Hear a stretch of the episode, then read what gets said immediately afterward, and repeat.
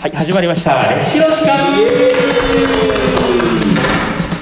はいどうも皆さんおはこんばんにちは。歴史の時間です、えーこの番組は、えー現役の高校教員である我々2人が歴史上の人物やエピソードについて、まあ、ゆるく軽くざっくりと語っていく教養型エンターテインメント番組でございます、はい。えー私は日本史担当の柳井と。はい、たまに世界史を担当する田中です。はいどうぞよろしくお願いいたします。よろしくお願いします。はい。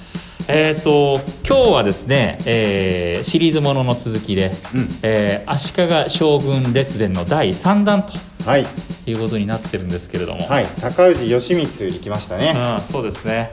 まああの私ねあの足利将軍はすごくね好きなんですよ、うんうん。ね、だけどやっぱりねこう捉え方によってはねこう前の義満の時もそうなんだけど、うん、なんかこう足利将軍をねこうディスってるんじゃないかっていうような そういうふうな声もねあの巷ではこう聞こえてきたりして、うん、あのあくまで言っときますけどあの、うん私ね本当好きで思い入れあるからこう取り上げているとはいはい。いうことで、はいね、もしもあの足利将軍家のね末裔の方もしもね 何かありましたらぜひねあの一緒に対談しましょうこのラジオ番組で。そうですね。はいうんうん。ということで、えー今日は、えー足利将軍列伝第3弾とはい、いうことで本日の主役発表したいと思います行き。ましょう。はい、えー史上初のくじ引きにより将軍に就任し、えー万人恐怖の政治を行い最後は家臣によって暗殺されるというね不運な目にあった、えー室町幕府第6代将軍足利義則いや、いきなりもう同情禁じ得ない。はいななんですか、くじって。まあねくじでリーダーに選ばれるってちょっときついいねやー、将軍くじでやりたくないな。うん、まあ今でもね例えば総理大臣をね、うんこう自民党総裁選あの9時で決めますって言ったらねおかしいんじゃないかって話にやなりりたくないし、まあ、やってほしくないよね。うんそれはね。で、えーその後、まあ将軍になって万人恐怖と呼ばれるね、万人恐怖？うどう、どういうことですか、万人恐怖。ん、まあ要は自分の意に沿わないものにはね処罰を与えるとね恐怖、粛清だ。そうそう所領を取り上げたりあー官職取り上げたりは島流し、あ、なるほどえーひいね。てはもう命まで奪ってしまうというねああ。そういうふうな恐怖政治を敷いたと。くじで選ばれた割には強気なやつですねうん。まあ、そこはね逆にっていう部分があるんですけれどもうねまあ、そんなね政治してたからやっぱり最後はねこう暗殺するというねまあ悲運に遭っちゃうという、ん。なるほど。うんえー六代将軍足利義則の、お人生に迫っていきたいと思います。はい。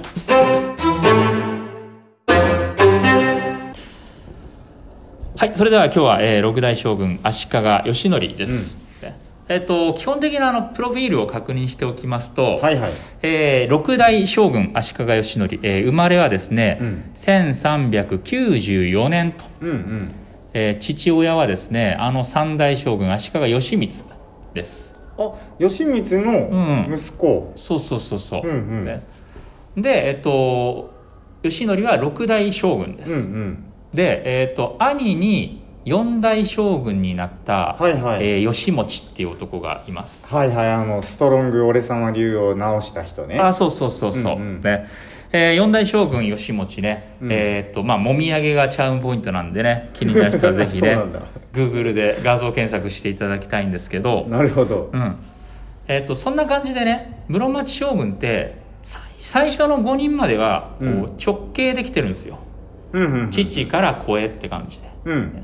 義満から四代義持へうん。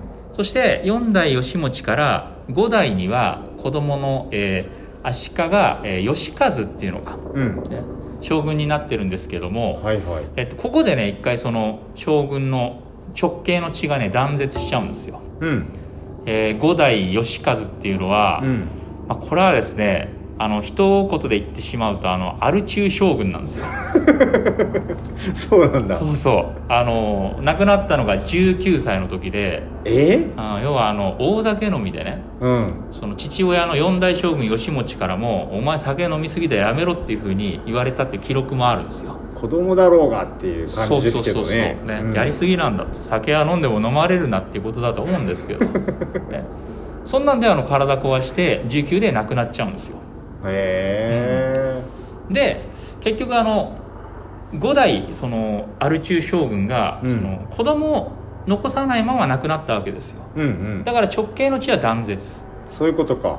うん、でどうするかっていう時にあの一時的に元四代将軍のそのもみあげがキュートな義持が、まあ、将軍代行みたいな感じで、なるほどね。うん、5年ぐらいやるんですよ、うんうん。うん、だけどその義持もですね結構あの不運な最後遂げちゃってうん。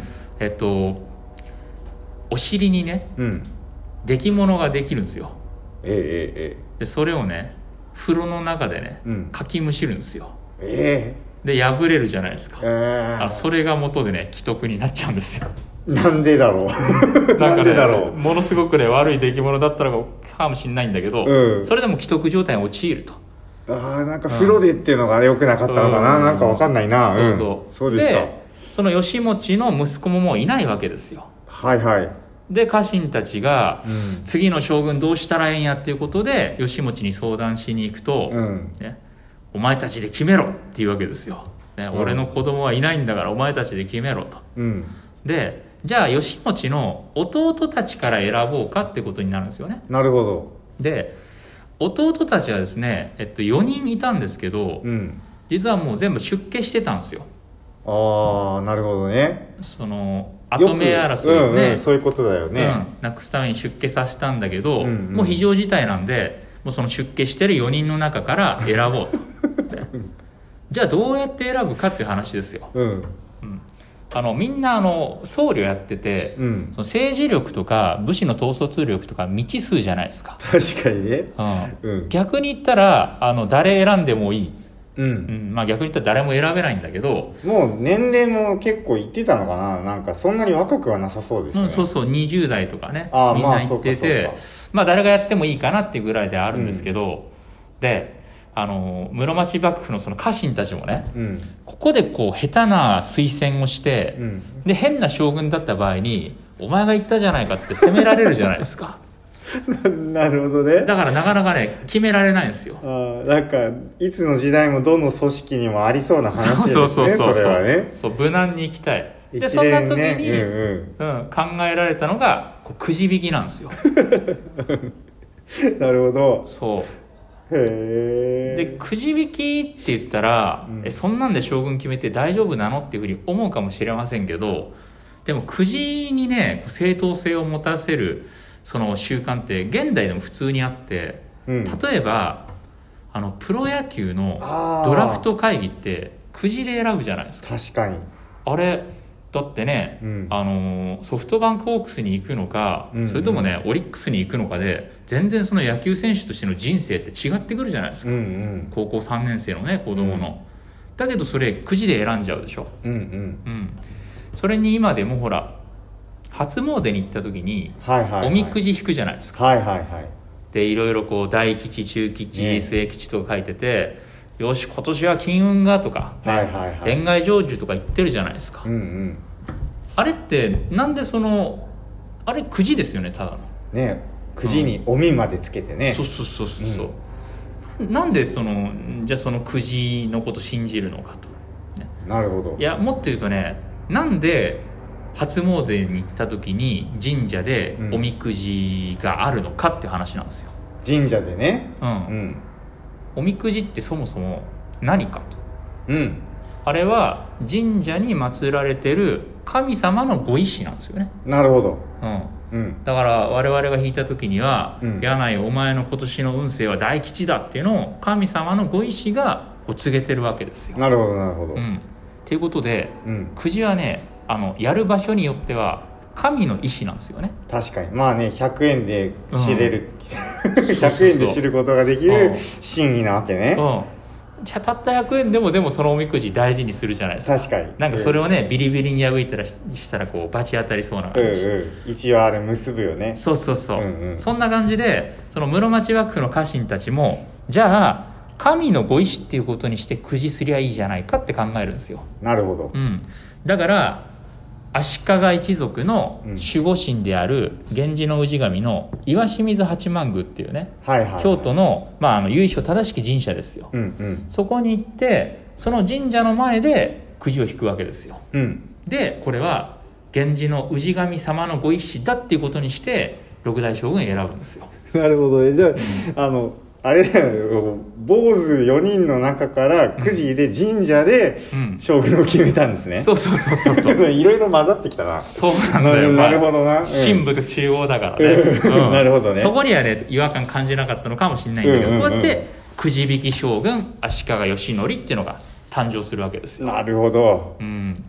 まあ、棚ぼたでね、将軍になったとも言えるんですけど。うんまあ、なりたくなかったのかな他のねみんななり、うん。俺がっていうね数十年前まではお父さんがストロングスタイルでやってたわけでしょ、うんうんうん。俺が俺がって言ってね。そうそう。でまあ普通にねその将軍の本家が断絶しなければ、うんうん。その自分は当時その足利義則っていうのはこう天台座室って、まあ、要はあの延暦寺のトップだったんですよ。ああなるほどね、でそのままいけば延暦寺のリーダーとして、まあ、すごくまあなんて言うんだろうなまっとうな暮らしっていうか、うんうん。宗教界でまあ多分いい暮らしをしてで、うん。普通に安穏となくなっていったとは思うんですよ。うんうん。だけど将軍になったせいで、まあ、ある意味ね 最後暗殺されてしまうっていう、まあ、皮肉な結果、なるほど。うん、でまあくじで選ばれたっていうのはやっぱりこう義則のこうメンタルの部分にこう、うん。いろんなこう複雑な面をもたらすわけですよ。そうでしょうね、うん。なんかあれかな。誰にも求められなかったみたいなね。あそうそうそう。押してくんなかったからくじになっちゃったわけでしょそうそうそうそうそう、ね、まあ普通に考えたらあいつそうは言ってもくじで選ばれたんだろうじゃないですか。うんうんうん。やっぱそういうふうななんかこう自信のない部分にはコンプレックスにつながりますよね。はいはいはい。うん。ひそひそ話とか見ちゃったらねそうそうそうそう俺のことくじだって思ってんだろうとそうそうそう。ね なるほどねそう。それがある一方で、うん逆にね、くじで選ばれたということは、神が俺を選んだんだっていう、逆にこう将軍になったことに対するこう自負心にもつながったりするんですよ。あそういうもんかそうそう。だからね、ねもう本当複雑な、ね、メンタルだと思います。吉な野の心境、くじで選ばれたってことはね。うんうん。与えた影響は。で、えっと、義則はね全部で13年ぐらいね将軍するんだけど、うん。最初の45年ぐらいはまあ普通の政治します。うんうん。その父ちゃんの足利義満とか兄貴の四代義持の頃に生きてたまだ家臣たちが残ってて、まあ、その延長みたいなとこあるわけですよ、うんうん。だけどそういう人たちが亡くなってある程度自分がこう主導権持てるようになってきてうん。うんなんかその変質狂っていうかそのちょっとねアブノーマルな部分が出てくるわけですよ。うんうん。うん、やっぱりそのねくじで選ばれたらからこそ自分は強い将軍なんだっていうのを見せるために、うん。まあ、恐怖政治敷いたのかな。うんうん。あのー処罰された人もめちゃくちゃいろいろいるんだけどうん。一番最初に多分ね処罰受けたのはえっとね奥さんのお兄さん。はまあ義理の兄にあなるのかな、はいはい。あの義則の奥さんにね日野茂子っていうのがいて、うん。えっとめでたくもその跡継ぎの子供生まれます、ほう。ん、これが七代将軍義勝っていうのになるんですよ。ううん。ですごくめでたいじゃないですか。うん。うんでそういう時に実はその将軍義則はその妻の兄貴と、うん。まあ、喧嘩してたんですようんうん。喧嘩して妻の兄貴はその、まあ、謹慎処分みなみたいなの受けてたんですよね。うん。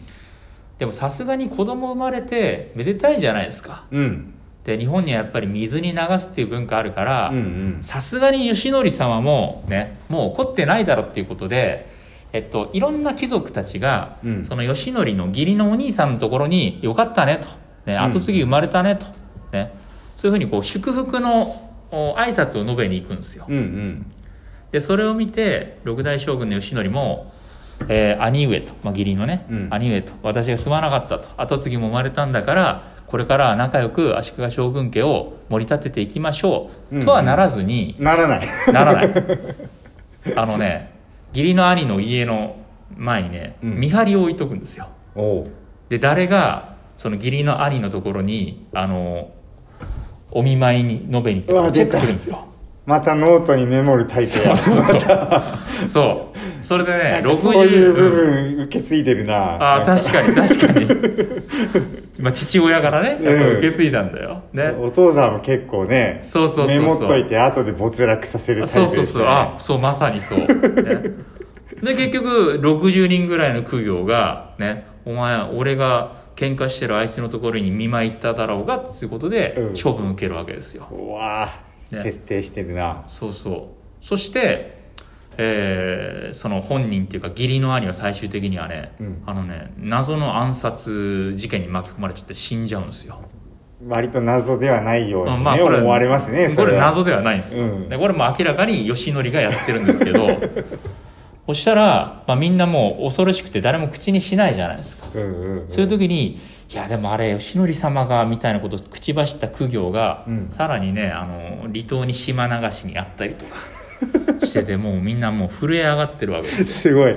なんか秘密警察みたいなねレベルになってきましたねあそうそう。のね。なんかねあのソ連とかソ連とかね。ドイツみたいはいはいはない。感じになっちゃうんだけど、でその後もねやっぱねその人間だけならまだね分からなくもないって言ったらおかしいんだけど、うん。そのね、えー後にはねあの京都からね鶏を追放するんですよ。どういうこと？これねどういうことかっていうと当時室町時代にあの戦う鶏って書いて統計。ああなんか聞いたことありますね。これがね室町時代に流行ってて、うん。なんか調べたら今も東南アジアの方ではねあの国民的なこう掛け事としてねなんだ。か流行ってるらしいんだけど、うん。でうちの国でもやっぱり室町時代にそのね鳥鶏がこうねお互いに蹴り合って相手を倒すっていううん統計っていう、まあ、遊びが流行ってたんですよ。うん。で吉典が京都を歩いてる時に、うん。その鶏の統計でね人だかりできてこう通れないじゃないですか。え将軍通ってるのに。そうそう。でそれを見て「お前たちなんだ」と「鶏を戦わせるなんて動物を大切にしなきゃダメじゃないか」とはならずに、うん。えなぜ俺の行く道に鶏がいるんだと。いやまあね。今までのね話を聞いたらねうん。そそこで統計せん方が良かったですよ。そうそう、ん。そこは気づいた方が良かったですよ。そうそうそう、うん。それでなぜかあの京都から鶏を追放しろっていう命令を出すんですよ、うん。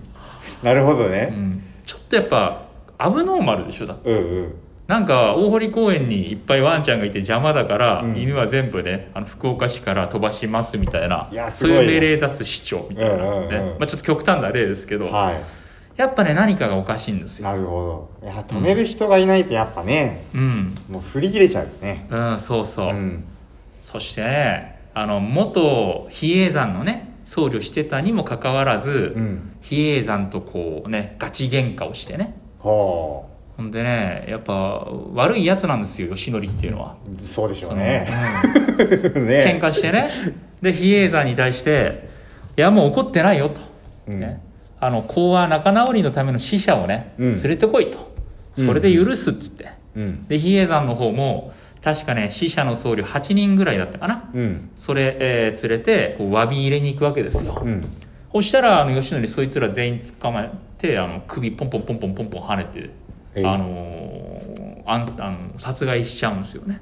おー。うん、で比叡山の方も怒ってうん。ぶち切れて、あの比叡山の僧侶たちがあの比叡山の根本中道中道ってところにこもって、うんうん。あの火放って自害してね、おおうん、あのなんで殺ししちゃったんだろう根本とね、うん。要はたただ単に挑発しちゃったってことになっちゃいますようね、ん、なんかね普通の人だったらその元比叡山のリーダーじゃないですか、うん。うん吉典って。うん、だから普通逆にその多めに見ますよね。うんうんだけどね多分吉典はなんで俺が比叡山のリーダーだったのに比叡山を逆らうんだみたいな感じでうん。うん弾圧したんでしょうね。なるほうん、で最後はねその有力家臣たちどうん。も、まあ、いるあの手この手でこう暗殺していくわけですよ。うん。将軍のその障害になりそうなものはね。うんこれがその吉典の万人恐怖の政治と。うんなるほど。うん。すごいな。くじ、くじで選ばれちゃったらね普通なんかそんな強くなれなさそうだけどね。逆に、うん。逆に強くなっちゃったんだな。そうそう。多分ね権力って本当麻薬みたいなもんで、うんあのね持っちゃうとやっぱねそれを手放したくないしどんどん欲しいってなっちゃうんでしょうね。ううん。んまあそんな義則のね、えー万人恐怖の政治を止めたのが、えー赤松光助っていうねああ出ましたね。ううんんうん。守護大名なんだけど、はいはい。あの順番的に次俺だなって分かったんですよ。赤松光助うん。うん。いろんな守護大名が殺されていって、うんうん。あ順番的に次自分だと。ねなるほど、まあそんな時にまあどうするかっていうのはいろいろあると思うんですけどまあもうね引退してねこう隠居するっていう方法もあると思うんだけど、うん。まああの赤松光助的にはやっぱやられる前にやり返すと。うん。倍返しじゃないですけど、うんうんもうあの義則を撃つんだっていう方に行くわけですよ、なるほど。うん、パーティー開くんですよね、ほう。ん、あの家で大名の皆さん集めて能を演じようと思うんですよと、ううんで義則も「まあ能か」と「まあ能よくやるしな」と「いやいやその後も主演やります」と、ね。うん。酒飲んで楽しみましょう」と「いや酒もあるしないつもな」と。ね「うん。いやいやあの今回は実はあの庭の池にねうん。カルガマの親子が来てましてと、はいはい。それがね本当に可愛いんですよ。って言ったらえ？よし行くと、ねやっぱね動物しか勝たんですよ この時代。鶏は追放するけどカモの親子の楽しいピクニックの姿見たいっつって、うん。まんまとおびき寄せられて赤松光助の屋敷に行くんですよ。鳥でしょ？そうそうそう。そうでもうん。鳥鳥じゃんってね、うん。同じ鳥じゃんって感じですけどそうねそう、うん。でもねあのカモのあ親子が池に来てってのこれ、ね、ちゃんと記録に残ってるんですよ。もう弱ってたんだなもうなんうん。かこう動物ぐらいしかもう心許せなかったんだな そうかもしれない。動物行き着くからな結構。うんそう。それでね、えー1441年の、ね、梅雨頃だったかな、うん。まあ雨の降る日にパーティー行われるわけですよ。うんねカモ見ました。うん。能、みんなで演じました。ほんでお酒飲んで、うん。みんなこうね酔っ払っていい感じに酔っ払ってきた時に、うんこうね、まあ、事件起こるわけですよ。うん。うんその屋敷のね襖をねボンボンボンボン閉める音が聞こえるんですよ。あで義則は結構ね神経質な人だったからなんかそういう音聞いて何の音だって言うわけですよ。そしたら周りの家臣たちはもうねあのガンガンがっつり酔っ払ってるから「いや雷でしょ!」とか言ってね、うん。あの話聞かないんですよ。うんうん。でそんな時に義則の後ろの襖がパッと開いて暗殺者集団が切りかかるわけですよ。おもう一瞬にして義則の首は切り落とされて血の吹き出る死体がその座敷に転ぶわけですよ。もうそれこそもうねあの血の海になっちゃうわけですよ宴会場が、はうん、これがね柿津の変っていうね将軍義則変暗殺事件と、あなるほど。うん、で皮肉なことにねあのこの将軍義則の暗殺によって父親だって義満が築き上げたこう足利将軍の絶対的な地位っていうのはうん。崩れていくわけですよ、うんうん。